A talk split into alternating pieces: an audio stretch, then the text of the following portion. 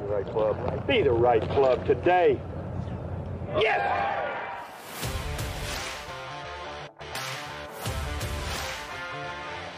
Again, have to be careful of the speed. What a comeback season for Hal Sutton.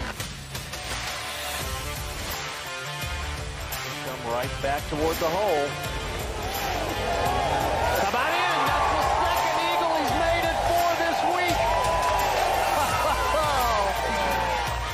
17 years later, Hal Sutton is the Players' Champion.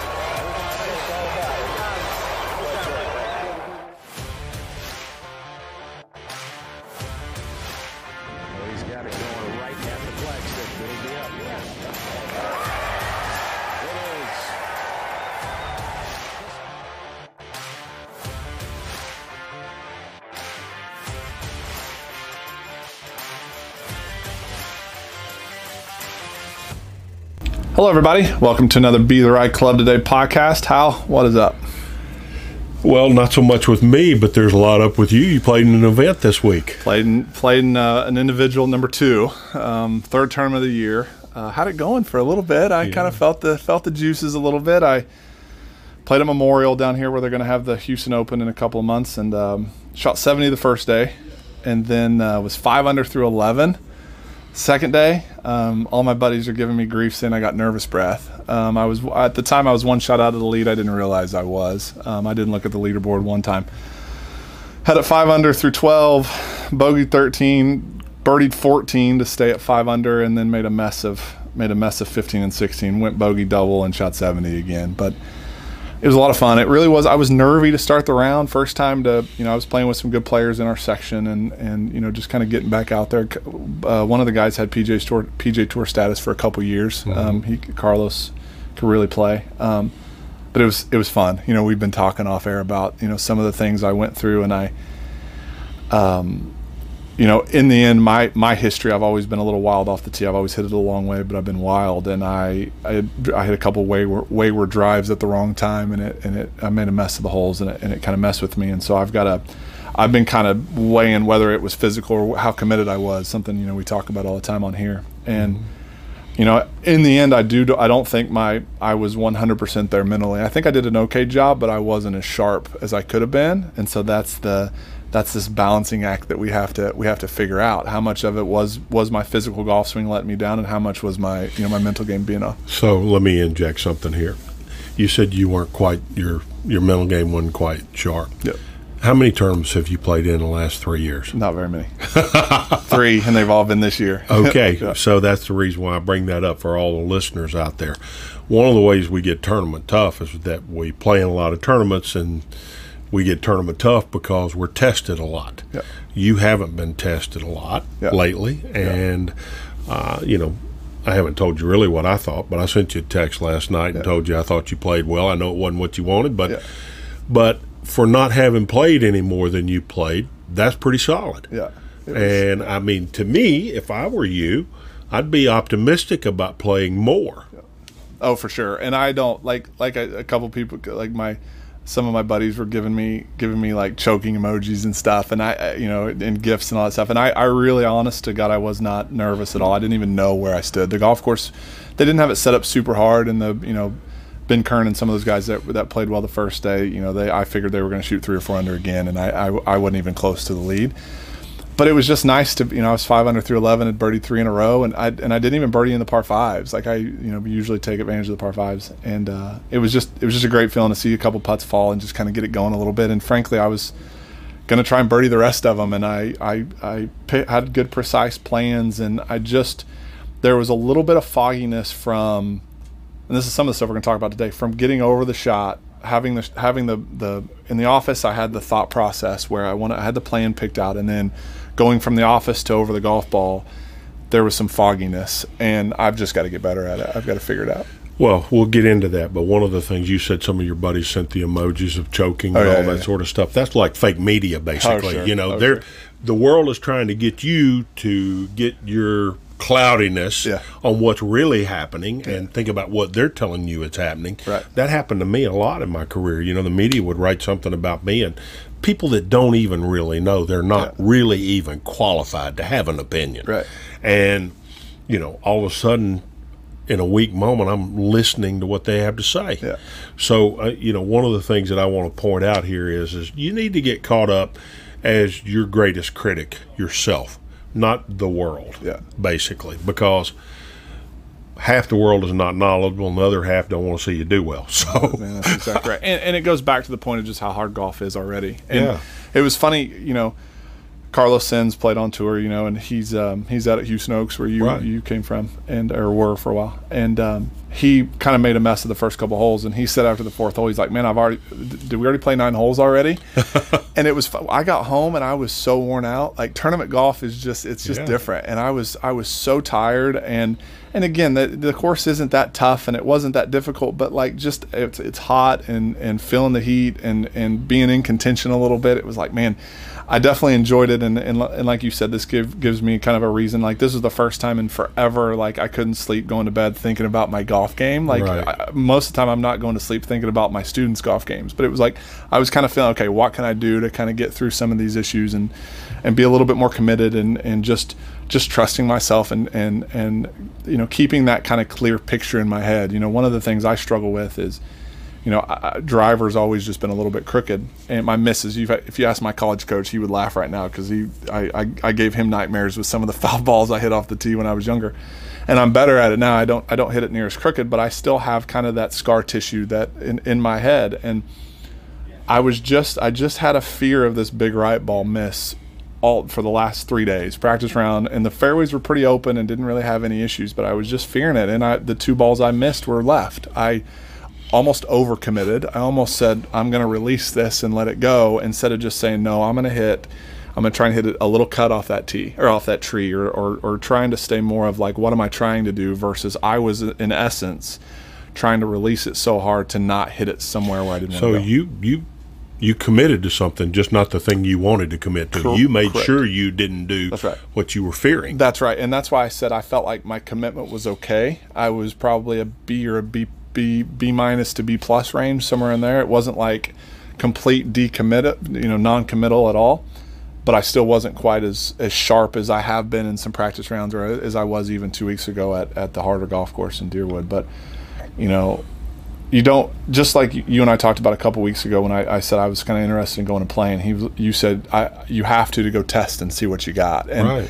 I realized really quickly like I can still play, and I if, if I can go work on it a little bit, I can I can definitely compete in this section, and you know maybe you know have a chance to sneak into a you know a PGA Championship at some point. It'd be it'd be really fun to just go try and Yeah. try and qualify through the section and, and do all that stuff. But great learning experience. You know, I didn't like I said it. Well, I wasn't ner- I was nervous early on, but I wasn't I wasn't nervy late in the round. It wasn't a nerve like oh my gosh I'm five under. I've been under par before. It wasn't that at all. I really I was five under going into a tough little par three and hit a pretty good shot and just kind of cut it a little bit. But I wasn't it wasn't like I steered it or anything like that. I just I overcommitted away from a miss that I that I was imagining in my head. And and that's one of the things we'll get into kind of process versus result in a little bit. I want to kind of pick your brain on how you did it. And and sometimes it's hard to ask you these questions because you always hit it so dang straight and hit it so good. Well, but not always. not always. You know, I hit I hit a lot of straight shots, but I still had my moments where I didn't hit it down my target line. yeah, sure. And you know, I mentioned to you before we got on air here. You know, um, when I was on tour, you know, you the guys that really playing good. You know, you look up and that ball started right where you had imagined, Yeah. and it may vary a little bit off of that line, but at least it started on that line. Yeah. You know, you everybody out there listening, you know, when you're hitting your line with your putt, you know that you're making some putts. Mm-hmm. But when that ball's not even starting on your line, Yeah. You you're not making anything. Mm-hmm. And and I listened to that, you know, and said it myself. You know, I just couldn't hit my start line. Yeah. And if we're not hitting our start line in a full swing, then we're adjusting that club face, and it's having to happen fast. Yeah, sure. Especially, And- especially with drivers. And that's usually when the I, I'm fearing right, so I'm going to make sure I don't go right and I go left. Right. how many times going talking about driver a little bit because I've always I've always been the type of player that I need I felt like I needed to swing almost 100% with driver. Mm-hmm. I would tend to blow it right if I like if I didn't commit to it. I've always said if I decommit it's right, if I overcommit it's left. Very rarely would I would drive or go full commitment, full let's say release and it would go right. Um, with you, you know, you've always said you you had to be kind of uh, talked into or convinced to go go forced to go hard. Um, d- what percentage do you think on average on average you swung your driver at? Like ninety five percent, ninety percent. I mean, do you think you ever went hundred percent on driver? No, I don't think I did much, to be honest. Where did with you learn that? Well, I, I went hundred percent when I was in college. When I when I was an amateur, I think I went hundred percent. When I got out on tour, um, you know, I was working with Floyd Horgan and I was working with Jimmy Ballard both. You know, I'd go to one one time, one the next time, Yeah. and uh, you know, Jimmy was really, you know, big on centrifugal force and keeping the forces, maintaining the forces. And every time I felt like I went really hard, I didn't feel like I could keep the forces. Felt like the club got behind me too much. And I either had to slow down to get it caught up, and the timing of that was never effective for me. Yeah. You know, to me, good players the feel that we talk about having is you know right where impact is at. You know if you're on target at impact, meaning the club is here, halfway down. Yeah, too far back or behind you or in front of you. Well, no, what I'm saying is if it's you know parallel to the ground on the downswing, you know if you're on target for perfect impact for you, and and if you got to do something else. You're going to do it. You know, the mind is sharp enough that we can do a split second something, but it's usually not exactly right when we do that. and it's usually subconscious because we're out of position, Right. Mm-hmm. Whether we know it or not, it's it's making an adjustment to Yeah. it. Um, you know, the thing that fascinates me about you know, I grew up in more of a speed. I mean, there were a lot of guys in your era that were trying to hit it hard, but obviously, I grew up with mo- more modern equipment and, and kids lashing at it. I always, again, always struggle with going at it smooth. And you know, we talk about taking inventory of your game all the time, and I, I think that I've got to develop I know how to do it now, but I, I've got to be able to implement a controlled driver swing in competition, right? I could do it. You and I go playing a little fun game. I can chip driver, but I've got to I've got to be able to develop it. And it's interesting because you you kind of learned how to cruise, and I I can cruise with an iron no problem, but you put the driver in my hand, and it's like because I've I've decommitted so many times that I've gotta I've gotta just go ahead and send it, and it's it's just it's just interesting, right? Like it's just something that I'm gonna have to have to slowly work on, and and like you even said before we started, like you I need to go out and go learn how to even go even r- like really slow, like hit a hit a 200 yard driver that's fully committed, that there's no anticipation, there's no bailout, there's no because we teach it with short game, we teach it with putting. Don't anticipate the ball, and I'm anticipating the ball a little bit too much. So you remember when you and I first got together out at Big Easy, I would give a lesson and I'd tell somebody I'd see how slow you can go with a full golf swing with a driver. And, s- and, see how straight you can and hit see it. how straight you can hit it. Yeah. And the reason why I always used to do that, I mean, you know, I think you asked me at one point, and I said, I don't know, you just can feel everything when you do that. Yeah. And, you know, when you go full out, you can't feel anything. Well, and, and especially if you're not like in really good shape. Like I haven't played much golf, and I'm not in great golf shape. And I feel, I mean, I'm six seven and all knees and elbows anyway, and I feel hips and legs going all over the place. It's amazing. I can even hit it sometimes. But what's funny about that is I'll I I always did the same thing with little wedges or irons, but I never implemented it with driver. It was just always like driver was just always full send, and I think obviously I know it limited me when I was younger because I, I had I didn't have as much control. But I think it's something that going forward I'm going to develop and just just add another tool to the toolbox and be able to hit a bunt a bunting little driver. I can hit like a low hard fade, but it's still swinging at it really hard. I've got to be able to just sit there and go 80% because my 80% is still going to go 295, 300. It's going to be long enough. I'm, I'm just saying Don't that, hear that. that, that was a little, a little soft. He's flex. bragging right there. A little soft flex, but, but again, I, I mean, I can hit it a long way, but it can go crooked. So I, uh, I'm not a, I'm not a 14 fairway around guy like you are. I, I- Uh, I wasn't 14 fairways. You know, to me, the magic number, if I hit 11 fairways out of 14, uh, I was usually happy because the other two or three that I missed weren't very far offline. They were still, and I'll tell you something about not being very far offline. You usually paid a supreme price in the rough for not being very far offline because in those days, that was the rough that got the water. Yeah. And the further right or off, further yeah. left you hit was thinner rough. Right. Well, if I had 11 fairways around, I was celebrating with a, a cake or something. So just yeah. And Well, anyway, uh, golf is a tough game, you know. And I was just sitting here thinking as you were describing all that. Between you and I, there's probably not many people. If we're both sitting in a room on a lesson, the knowledge between the two of us for the lesson, both playing and both, you know, 3D and everything else in golf, there's probably not two people that can sit in a room and have more knowledge for a student. And we know how to do it.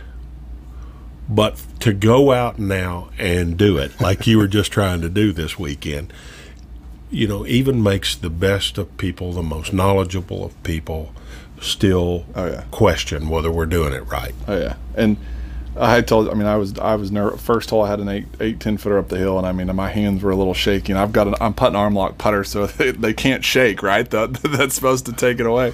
I pulled my putt probably two inches or three inches, and I was like, man, it's just golf. Like uh, one of the things that Brett McCabe said is, it's like we're not going to die out there. You know, what's the worst that can happen? I shoot 78 or 80 or whatever, and I play bad. And I I kept reminding myself of that. like look, I'm blessed enough now to be able to play where this this my score is not my self worth like it was when I was mini touring it and stuff. Well, let's qualify this just so that's a golf death. You can have a golf Yeah, out can. there. You can. And It- as a golfer, it feels that way. It Yeah. feels that way, No, and that's sure. why this is so hard. Yeah. You know, I mean, we weren't worrying about physically dying. We were worrying about having, you know, no reputation after this is over, or what will our reputation be after this? And I, and I think too, like I'm worried about, and it, we've talked about this a bunch, and even through some of the mental stuff we've talked about uh, today, is well, I'm I- I'm trying to avoid long-lasting scars.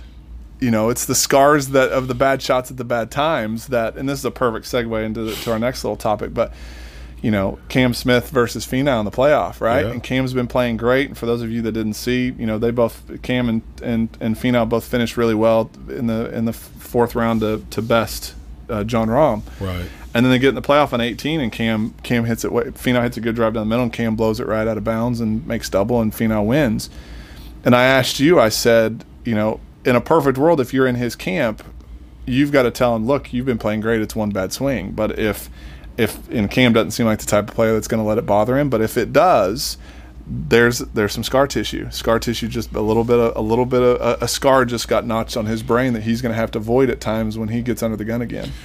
That, and as I fired back at you, and I said, you know, Finau has struggled to get a victory in. Yeah. And of course, you know, Finau shot five under on the back nine, so he played really well, and he hit the drive down the middle, and then Cam hits it out of bounds and gives it to him Right. basically. So you know, Tony is gonna. I mean, I hope Tony. If I, if I were in Tony's camp, I'd say you played fantastic. You deserve to win. All this sort of stuff. But in the back of his mind, he's wondering if Cam had hit it right down the middle of the fairway, what would have happened? Yeah, right. You know, Tony wanted to win by his own accord, not by somebody else's accord. Yeah.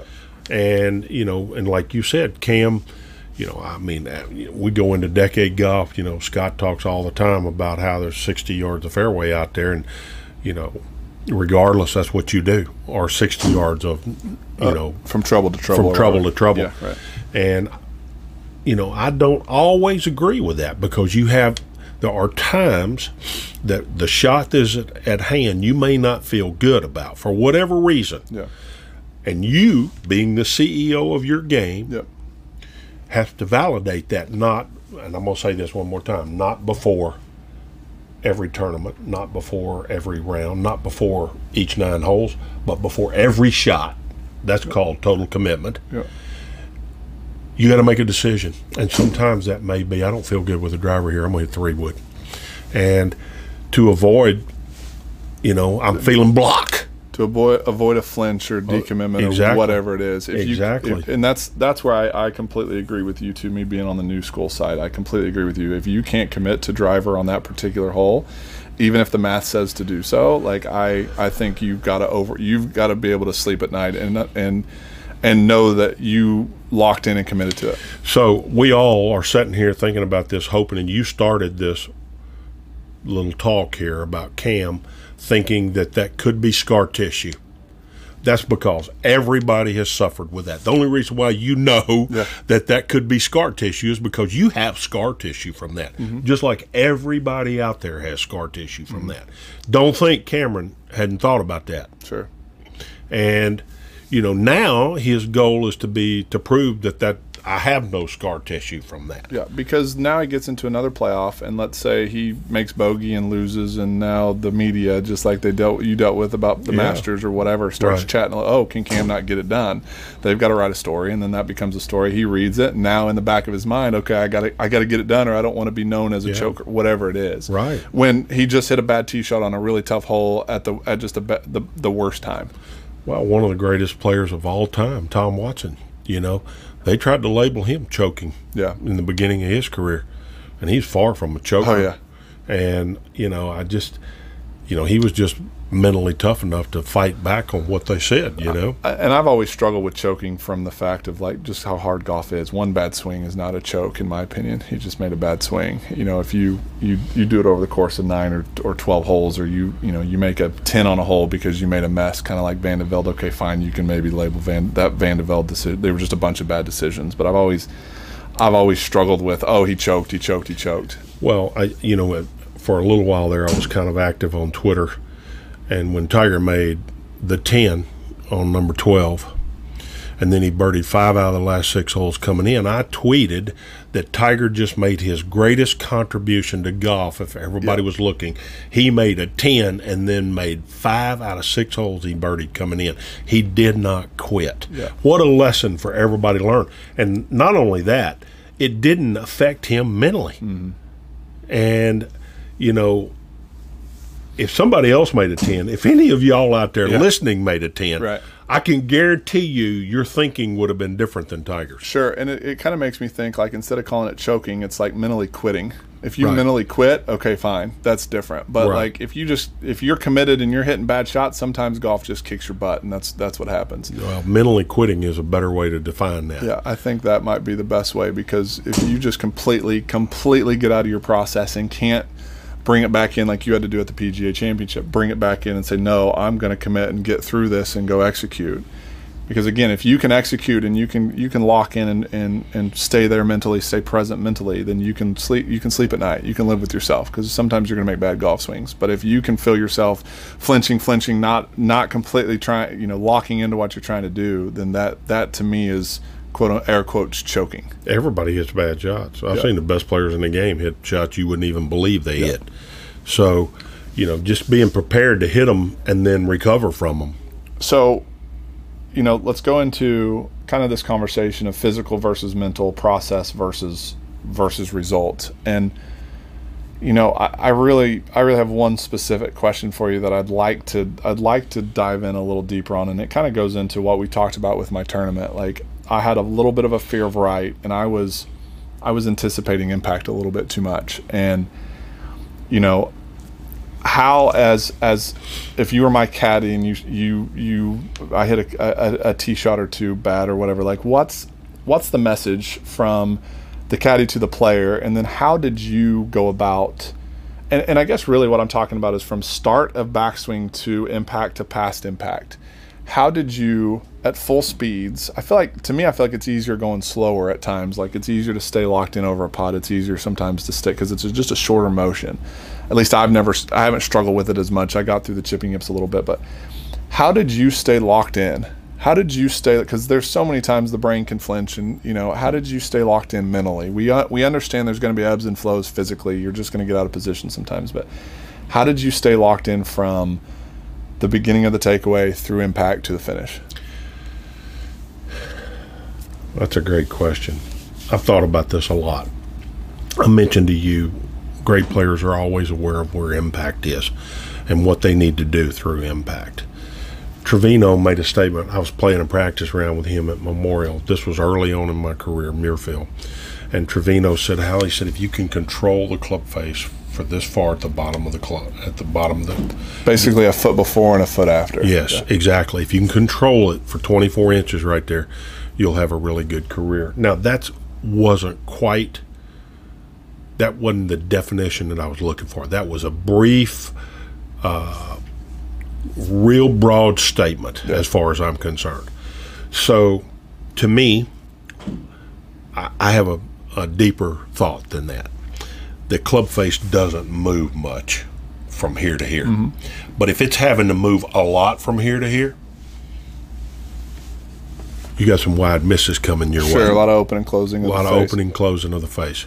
So again, I'm I'm asking somebody that's that's been one of the straightest and best ball strikers to ever live to ever play this game and to ever live, and you still hit it. When you do hit it now, you still hit it really good. Um, obviously, you know we have people all the time that can't. They have no physical control over the golf club enough to where they can. I mean, their physical roller coaster is going to completely outweigh their mental. Their even if their mental game is is sharp, they're they're still so limited there. Walk me through let's let's even go to the players championship let's go to go to the 18th hole you knew exactly what you had to do you had to keep it a little bit you had you couldn't hit it left of that flag or you shouldn't hit it left of that flag you Well, know the tee shot was a lot harder than the second shot. okay so then let's talk tee shot okay so you know you've been driving it well. You had some little swing thought. You had a target in mind. When you got when you stepped out of the stepped from the office the office being behind the ball where you were thinking about what you were trying to do. You had a picture you had whatever you had going on. How do you then get through impact being completely locked into whatever it was you were trying to do? My mind was quiet. Okay but but I didn't have a thought. So that sounds contradictory. I had thoughts back there of what I wanted to do. Then I quieted my mind when I got over the ball and let it happen.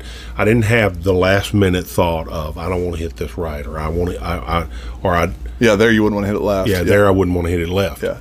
So to me, I mean, I've referenced this book. You know, Dr. Kemp, at, professor at TCU, wrote a book after he interviewed all the great players, and his he condensed it down to one phrase: "The greatest players played with the quietest minds." So you think the greatest players are thinking all the time, but they're not thinking all the time yeah they have already thought, they have already practiced. Then they don't get in the way with their mind. They let what they practiced on actually take place. Okay, so where I, I struggle with that a little bit, at least me personally, and then some of the some of the sports psychologists I've talked to, is if you're our brain does I keep we keep talking about this, and I think Brett McCabe says our brain doesn't like uncertainty, right? So if we just sat here and tried to be, and your generation is way better than my generation at it because we we've been inoculated with the phone, and we're it, it's hard for us to stay on any topic, for anything for more than seven or eight seconds, but how do we it's almost you didn't go blank but it's almost like you did. It's almost like your brain wasn't you didn't have a conscious thought at all you were you had you could say subconsciously you were you had the shot shape in your head you had some intention in your mind but you weren't really locked in on anything whether it was a feel or this or that right the fear for me and with a lot of the players that that we work with is and they talk we've uh, we've talked to them about this is if you're not locked into something, your brain can fire off in any any any second or any time. So, do you think that you were mental you were just so mentally focused at that time that you corralled your brain into going anywhere else? That's what I am trying to say. Really, Okay. I had a I had a target. Okay. I never lost sight of the target, but that's all I had in my mind was the target. Okay. I didn't have how I had to do it Okay. to get it to the target. Okay, so then you weren't you were quiet you had a quiet mind on a on a landing spot or on a tree or on a on, Right. a, on something out Right. there. Mhm. Okay. So you weren't you you didn't just go blank. Well, in my mind, I went blank, but my but I had a target. Okay. You know, I knew I was aimed. I trusted. Yeah. You know, I always had a spot. Yeah. I set up to the spot. Yeah. I knew I was on the target. All I've got to do is make sure my body and my arms are moving at the speed that they normally do. You But know, no if- but no real wor- no real conscious thought there. no either. real conscious thought. Yeah. No. Real, I mean, I'm, I feel where impact is. I was feeling it really well. I drove it really great. Yeah. The only fairway I missed was on number 16, and I just loafed a little bit, and it went just barely into the right rough. Yeah. Which is what it should do if I loafed a little bit Yeah. and didn't quite get it released. So when you were when you were a little off, so say the, the week after. Mm-hmm. I don't know if I've ever asked you this question. The week after, the hardest tournament in the world to play well in is the one right after you win a golf tournament, right? At least it's harder. It might not be the hardest. You, you know, I don't even know how you finished. Oh, I don't even know if I played the next week. Okay, we're even- the yeah. next the next tournament. The next you, tournament you could that possibly you could you could remember playing in. You know, your intention's the same, right? Yeah. What goes wrong? Well, nothing may go wrong. I mean, not necessarily. It's just it's just the physical and the It's mental just- aren't as aligned, aren't as sharp. You've relaxed a little bit. You know, you've accomplished something. You've celebrated it a little bit. You, uh, uh, you know, Tiger was one of the best at that I ever saw. I mean, most of the guys, you know, we won something big. It's a little bit harder to go to the next event with the same intention and intensity Yeah. that you had the You- prior tournament. you had the goal of winning the tournament. You won. Now you're relaxing a little bit. right? But let so let's go back. I because I'm I'm so fascinated about this this part. What kept you from playing at the Players Championship level more often? When you look back, and again, this is such a hard question, but but you being such a good ball striker, and I've always said I thought you're you seem to be more, you know, just people listening at home, listening to you talk on here, you're very committed to, you know, when you you know you, you just like uh, Phil Blackmar said, you get that scowl on your face, like you're you're tough as nails, hard to beat, like fully committed. Well, I'll tell you, anger used to make me play really well. Yeah. I'd get agitated because of something, or uh, you know, and it, it caused me to raise my intensity level. And um, you know, I the return whenever I started playing well in '98, uh, I was angry because people had already pretty much given me to washed up, basically, and I thought I'm anything but washed up Right. and you know the anger of of that caused me to knuckle down and play harder. I still didn't play great every week. Sure. I mean, you know, every time I, I mean, the most amazing stat that I've ever seen is how few cuts Tiger Woods has ever missed. Sure. I mean, how do you keep your intensity level to that point? How do you win that many tournaments against the best players in the world? Right. I mean, he just got a different level of, you know, we're physical versus mental. Sure. I mean, he's on the high end of, both, both. of those things. Yeah. Which leads me to ask you, like, when when you in 98 99 2000 when you were on top or even even very early in your career when you did like for me i would say i'm obviously being six seven i was going to hit some shots offline but my biggest issue was not i didn't believe in my physical enough my mental Right. game was was too roller coastery to match a roller coastery physical game like uh, but your physical game was super super consistent let's say use the word consistent so if you look back to when you didn't hit it as well or didn't play as well in and out of, of 2000, 98, 99, 2000, even though you, you were, you know, second or third on the money list those years or whatever, um, what what do you think it was? What do you think was it? Was it more on the mental side? Was it more golf swing at times, just getting a little bit off? Was it? I mean, because I, I, want I want to get into like when you felt like you weren't committed because I, kn- I know you had times where you felt like that. Well, yeah. Um, if specifically we're talking 98 to 2001, let's just say that. Yeah. I would say physically I was a lot better off than I was mentally. And the inconsistency would be because of mental drift. Okay. and you know for a lot of different reasons you know traveling is tough traveling with a family is even tougher Yeah. Uh, you know answering to everybody else's needs and wishes is tough it's distracting Yeah. you know i didn't have a team of people that took care of all that for me Right. you know and now everybody out there's got a team of people Sure. so that the one person that's d- making all the money can focus on what he's doing Yeah. uh, you know we had to be multi-purposers Right. out there and What about what about like in the round when you felt like you know you're hitting it pretty good, but just you, you didn't score as well as you could have or hit it as good as you you had been because you weren't there. I mean, was there a did you have any weakness as far as pre-shot routine, as far as over the ball, like how because we, we really haven't gotten into that a whole lot. Like mine was always at times I either wouldn't have a precise plan or I would flinch a little bit at impact. Did you? I never had a lot of the flinching at impact. You know, I, basically, if I started the round mentally tough, I finished the round mentally tough. Yeah. And And and so if you didn't play real well, it would have been it would have been more of a my physical motion just wasn't I wasn't as precise with my movement patterns as I mentally you were you would look up and be surprised if it didn't go where you where you thought it was supposed to go. yeah, well, well, what I'm saying is, if if mentally I wasn't very sharp because of other things, whenever I got there, I carried that out on the golf course with Okay. me, which might have affected the physical part of it too. So if you were you were caddy Hal Sutton or coach Hal Sutton to player Hal Sutton in 99 2000 would you have said you needed to be more precise in your game plan like office stuff like you needed to think like make sure you've eliminated all the outside world and said okay what what the hell am I trying to do on this shot Yeah, but that's not done back here behind this one particular shot. That's done before you ever start the round. okay You know, I mean, you just don't float out of there on one particular shot on something. You know, you either can't get your mind off of whatever you were thinking about, yeah or um, or you do get your mind off of it. You know, I was never a, you know, I never, I was an intense player. yeah I didn't float in and float out. yeah Uh, I mean, it always amazed me watching Trevino and, and Fuzzy Zoeller. They floated in, floated out.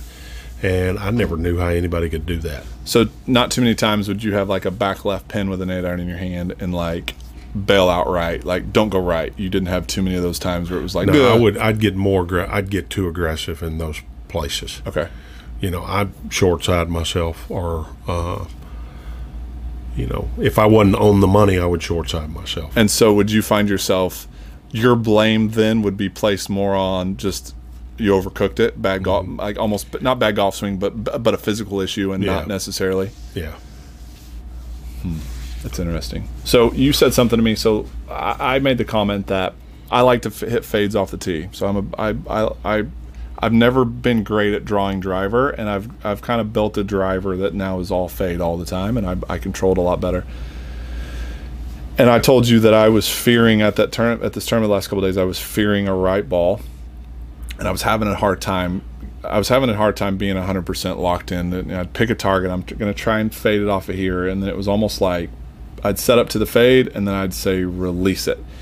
And I told you, I said, I think if I could go back, I would have been better off if I would have just committed to fade, fade, fade, fade. Like over the ball, I'm thinking fade, fade, fade, and just be an athlete and go, go, go moot because I've hit enough of them. Like with an iron, if I'm trying to hit a cut with an iron, I'll preset a little bit and then it's fade, fade, fade, fade. Like I just have a.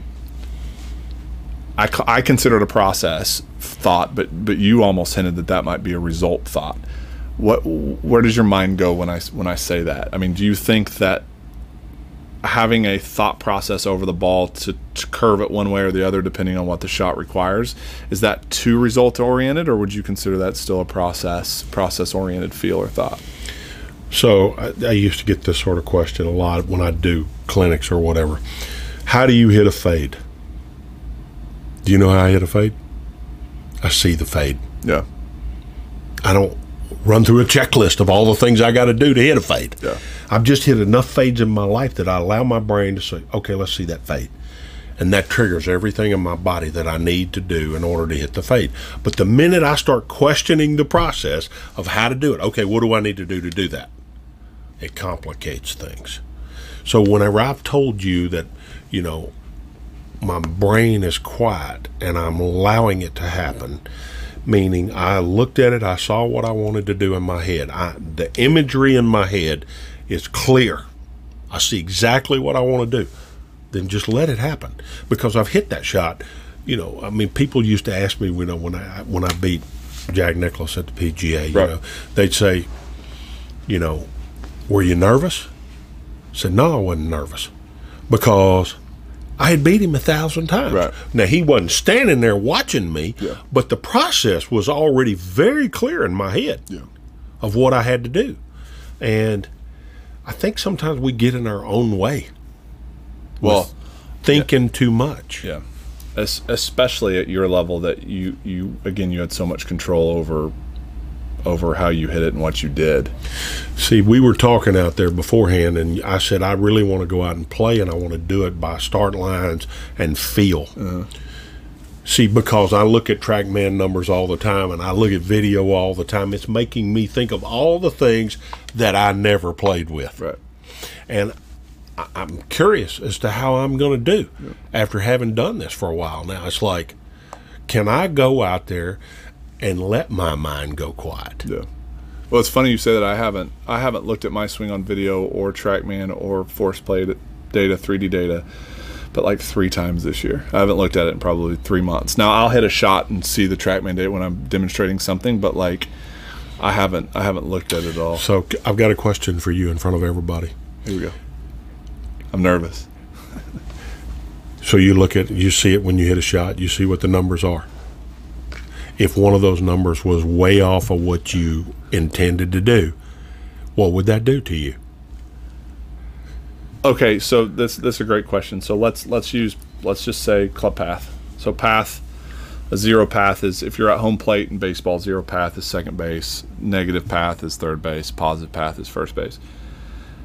If I if I if it was everything was set up perfectly and I I hit a stock shot, what I felt like was a stock shot, and my path was let's say more to the right than I would would be. No, I would I would definitely take notice because from a factual standpoint, I know if I'm going to hit fades, there's got to be those numbers have to be in a range. Now, if it's two or three degrees, I don't care. So I'm going somewhere with this. Yeah, The reason why you haven't taken notice, I mean, seen your swing more or TrackMan numbers, is because when you have hit that shot, those numbers have reflected what you thought they should be. So your mind is quiet with that. Your mind gets active when it's not that. Okay. So, so are you saying we can we can use the data to to help quiet our minds? You could, yeah, sure you could. I'm, I'm just messing with you. Yeah, I know you're messing with me, but but yes, you can. But I and I think too like this that's a, this is a, a, a cool subject a cool topic because I think if you don't have a plan with the data as a player if you're looking at it then yeah you can get lost in the 27 numbers that TrackMan gives you and be all over the place. But I think if if Hal Sutton gets on TrackMan and gets a baseline for how it fills in here and then goes out and swing, you know, if you want to hit a little draw, then the numbers there's some factual numbers you got to get to. If you want to hit a little fade, there's some factual numbers you've got to get to. Right. You know, and that that would be the only thing I would say. Like I don't care about club head speed or I don't care about. I mean, a little bit of carry distance, obviously, but I need if I'm going to hit my little cut with a six iron, I got to have a path that's a little bit left. So, you know, we really couldn't quantify distance, and people weren't really chasing distance in my early days like they chase distance now. And, you know, we chased an accurate shot because we had a wooden club with bulge and roll and heavy. They were heavy. And, a and a spinning ball. and a spinny ball. So we were really trying to do everything we could to hit it. The faster I went, the less effective I was. Yeah. And so, you know, it's tougher in many ways now, even though the equipment is set to allow that. You know, to hit it straight. You know, most guys are. You know, I, I see very few come in here that are worried about how straight they hit it. Most of them, I'm talking better players. Most of them are wanting it to come down further from them. Yeah. They're wanting more distance, mm-hmm. and But, but I would say too, how many times do people come in here? I, what I was going to say when you were saying that is I, I don't, I don't think drivers, I don't think it's easier to hit fairways now with the new equipment than it was necessarily back then. I mean, you guys chase control is basically what you chase solid contact and control. But I think, I mean, how many have you? Has there? How many players have come in here and said I hit my driver super straight and I can't hit my irons at all? none, almost. Yeah, I mean, but but here's the reason why I think people can't hit it straight now is because they're swinging at it as hard as they can swing which at that it. that's So that's I mean, you know, we could argue this point from now on. They have equipment that allow them to do that, so they do it. Yeah. So they're not straight, but are they not straight because why are they not straight? Yeah, and yeah, yeah. From whether it's club face awareness or or inconsistent motion, or it's full out effort all the time, and they can't they can't really feel it. And I, I think it goes back to the the biggest point, and you you've been teaching it for years, like you said, but like every student that comes in here for a lesson, we we almost we almost everyone if if they're trying to make a change, we slow them down. Yeah. Every one of them, we slow them down.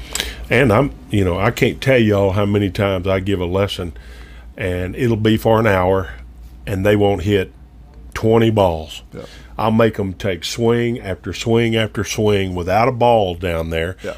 doing something at an extreme, trying to show them that they can get the club where they want to, as long as they don't have to see where the ball goes. as that The minute they have to put the ball down and they're going to see where it goes, it limits them on doing anything extreme. I, I gave a lesson this morning on putting, and and there were two guys there that were watching. They both had fought yips a little bit, and I said on three or four footers, they said, "How do you get through them?" And I said, honestly, I was like, we we've got two or three really good players that have either closed their eyes on three footers, they've look, watched their hands on three footers, they've looked at the hole on three footers. Why? So they could get through it without worrying about contact and flinching and anticipating, and they they could survive. And you know, you even at one point chipped with your eyes closed on on the Champions Yeah. Tour, which is uh, to me takes the most commitment of anything I've ever heard. Like that's that's crazy. But it was a way for you to commit because you knew you would there would be a little bit So- of a flinch. I'm going to say this. You just opened the door for me to say this. Most of my career, I hit through the ball rather than at the ball. Yeah. The minute that I start thinking about at the ball Amen. is the minute I struggle. But if I think through anything, if the I had the first guy that ever gave me a lesson was a guy named Ed Peck. God rest his soul. He was a great guy. And he used to tell me, pretend that it's a sheet of paper and all you're wanting to do is bust the paper. And, you know, that may be why I swung at it easy most of my life, was because all I was trying to do was hit through it and bust the paper. Uh, you know, people that are swinging it hard, it's like an explosion, you know, and I never felt like it was an explosion. I felt like when I played my best, I laid the ball out there. Yeah. I didn't feel like I hit the ball out there. And I felt like the the ball, and I guarantee you there's been other people that have said this. Some of the best players in the world felt like the ball stayed on the face a long time. And literally, we know the ball cannot stay on the face a long time. Yeah, and I, I think some of that too was you guys played with such squishy, squishy golf balls that it felt like you know you were you you had an eighty or ninety wound whatever compression golf ball, and it it felt that way because now the golf balls feel so hard that they like it's like they spring off the face. But I agree. I mean, I, I, I still feel like I I you know we, you you compress the ball into the ground, which doesn't ever happen, but that's what the feel was, right? That ball's long gone by then. It's interesting. This this stuff's so interesting to me. Um, like I, I I told a I told a friend earlier. I you know two or three years ago I would have been ninety five percent physical motion and five percent mental and and I I dropped the ball on that and I, I there's when we've got kids or people playing in tournaments like we've just got to make sure that they're good from from start to finish. So I'll ask you a question now. You've been asking me questions. Let me mm-hmm. ask you a question. So we've got 72 holes of the the other tournament that you played was a partnership tournament. So we've got 72 holes of individual tournament golf now. Mm-hmm. So improving your golf swing. This is really important so y'all listen up to the answer here. We got to improve your golf swing or we- we got to improve your mind. Mind. Yeah, Say that a little louder. mind. So here's the reason why I bring this up. When you get to a certain level in the game, can you improve your golf swing? Yeah, you can. But it's going to be minuscule compared to the way you think. But understanding your own mind, you have to do that yourself. One of the things that I talk to a lot of people about is being responsible yourself to your own game. You know, instead of trying to hire out of it. yeah. I mean, you know, he and I are the hired hands. Mm-hmm. You know, people try to hire out of this. Tell me how I can get better. Well, we might be able to tell you how you can get better, but soul searching with understanding is the way you're going to get better. Because you got to ask yourself, you're doing this right now. Mm-hmm. You're asking yourself the questions. What did I feel, even in the middle of the swing? Mm-hmm. See, that's deep soul searching when you're thinking about what happened from about right here on the way down to about right here, because that's happening in about a third of a second or less. So, you know, to define that, to actually put that into words where you can do something about it, That's called real soul searching. Yeah, I I slept terrible last night, and I was I was thinking about what I could do, and I I feel like I feel like some of the physical stuff is actually just getting my body in better shape to to handle going fast and late in the round. And I mean, I was so tired after that round, just physically. I mean, I hadn't. It was 100 degrees outside, and I hadn't played a ton of golf. And I played I played Sunday, Monday, and Tuesday. I played three right. days in a row. 1st mm-hmm. day I played three days in a row in a long time, and so and for me, if I was if I was you know going to go play again full time, first thing I'm going to uh, you know or play more, and I'm going to plan on playing more next year was to get get in a little bit better shape, be able to handle going faster because I think some of my pulls could have been my my left knee, left hip bailing out a little bit because again my commitment level was okay, but I could be better mentally, and that's my goal going forward. Is I want to be 100% mentally because I know now that I'm I am going to hit some crooked tee shots, and I've got to be okay with that. And I've just got to know, look, if you commit to it and it's crooked, okay, fine. Like go. I've learned how to scramble. I've hit enough little punch shots through trees and through gaps in trees and stuff. So if I can commit to every shot, I can I can sleep at night. If I don't commit to it, that's when I can smack myself in the head. So I, I think this needs to be brought up too you know, every time you talk about me, you talk about me like I never missed a shot. I missed a lot of shots in my life, a lot. So hey, I, was, I, hit at 400 and you never missed a shot, right? Like yeah. that's so. I watched Hogan in his 60s. You know, he still swung at it great, but he still missed some shots.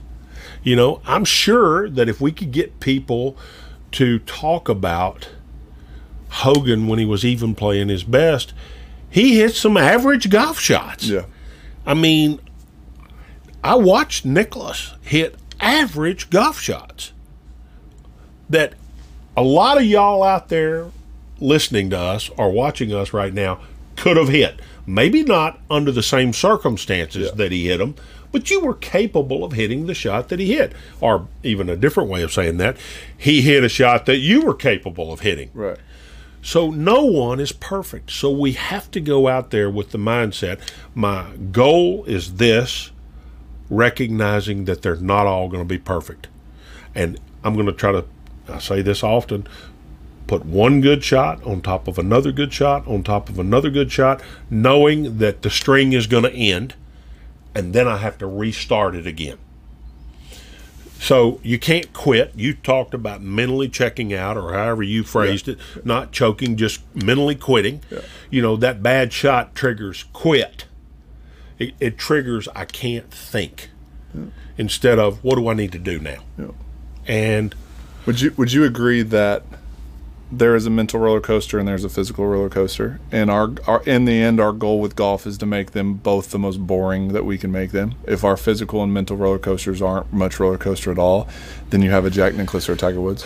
That's so. Uh, you've seen me do this a bunch of times. I'll hold up a golf club right here, and I'll say, if this is perfect, if straight line is perfect, our hope is to just porpoise yeah. instead of we do this. Yeah, big because, up and downs. Yeah. Big up and downs because sometimes we won't change until things are drastic. Yeah. And then sometimes we don't change our thinking and we're way up here until we start this trend. Yeah. And then all of a sudden what's happened? You know, but if we could recognize what we're doing in this you know, porpoise state when it first starts to happen, and the only way you do that is you stay in the game. You know, you can't venture in and out of the game. I mean, this is you know, we talk about this all the time on here. I think I played all the sports. I think you played the majority of them too. I think this is the hardest sport I ever tried to play. And frankly, that's why I loved it because I knew if I could conquer this, not everybody else could.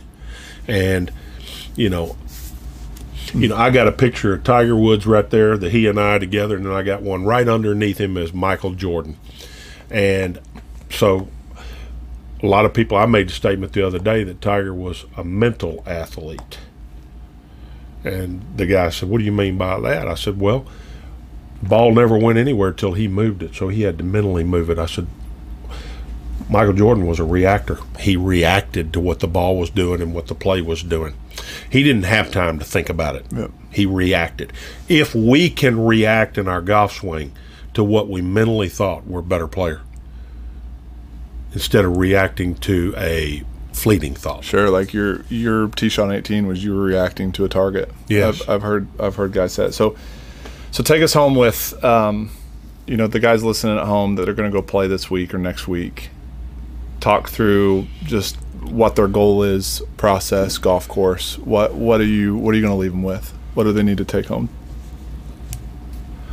Well, that's a broad question. I guess I could take that about anywhere I want to. Mentally, all mentally. You know, Uh, have a plan, all that stuff. Well, I think your plan is based on what you've been working on, whatever that is. And uh, hopefully, you've been working on something and you go there with some sort of plan. Um, and then to execute the plan, you know, to to not panic because of something not quite working out. You know, we get I talk a lot about staying in the process rather than allowing the result of something to pull you into something else. You know, so many times we're working on something and the result causes us to end up somewhere else completely. One bad shot, yeah. Yeah, one bad shot causes us to end up working on something completely different than what you went there to work on. I can tell you, you never gave the first thing a chance if that happens. Because most of the time, tournament, the ball, result causes different things to happen. And you gotta you gotta flow in this. You gotta let it happen for a little while. And uh, don't abandon so quickly. So last question for you in the in the course I've asked this before, but in the course of a tournament round or a, a round of golf that matters, how many shots would you hit in a row, a little offline before you make an adjustment? That's a good question. You know, uh, depended on you know which direction I was missing it and how bad I was missing Okay, it. so your tendency later on in your career were little pulls. Mm-hmm. So you pulled, let's say you pulled the iron, the first iron shot you hit on one. You pulled number two is a par three. You pulled it a little bit. You pulled the third iron shot on on three. So if they were uh, small misses, you know, let's say the the uh, let's say this, and this happened often. You know, uh, I'm aimed at the right center of the green. The pin's on the left side of the green, and I pulled it over there two feet from the hole. Good shot. Crowd doing this down deep in my heart. I No, know pulled I pulled it. it Pulled it. 25 feet. No, you pulled it. yeah. So, you know, that has to see that's also false. We can be lured into that was really good. Now, I don't throw my club down and tell the crowd that that was pulled 25 feet, Right. but I have to recognize in my own mind, hey, look, you know, is that going to be my mojo that day? I'm going to have to aim 25 feet right and pull it all day, or what am we going to do? You know, my my changes. I never tried to adjust this unless I had to. just your release or anything. Just like my release unless I had to. So would you aim it? I would aim it differently. So if, if you're just pulling a little bit or just pushing a little bit, you might you might aim it first, and then and the one thing I tell people is just make really really small adjustments. Whether you're going to aim the club face a little bit more or just something really small to kind of get you. You're going to see you know salt it a little bit. Don't over salt it to where it's unedible. So I we were sitting there one day with my parents when I was young, and my we had somebody join us for dinner that night, and they asked me about you know change and swing changes and things like that. And I said, you know, this is kind of like cooking. You know, you can over salt something, and then it's ruined. And but the right amount of salt or pepper makes it perfect. Yep. So you don't you don't just boldly walk in there and dump Yep. it all in there. To your point, That's right. you gently And- until you get it. And this is all assuming that pre-shot routine was solid, commitment was solid. You know, you were locked into what you're trying to do, completely locked in mentally, and and the physical just caused a couple little mishits. Again, this is the hardest game I ever played. I want to make another point too. I've seen a lot of a lot of people that swing at a golf ball great, and then I've seen a lot of players that are really really good. Sometimes they're the same person. Sometimes they are the same person, but not always are they the same person. Yeah. Y'all think about that. Pretty good way to pretty good way to end it. Yeah. As always, we enjoy doing these guys. Thanks for listening in. We'll see you next time.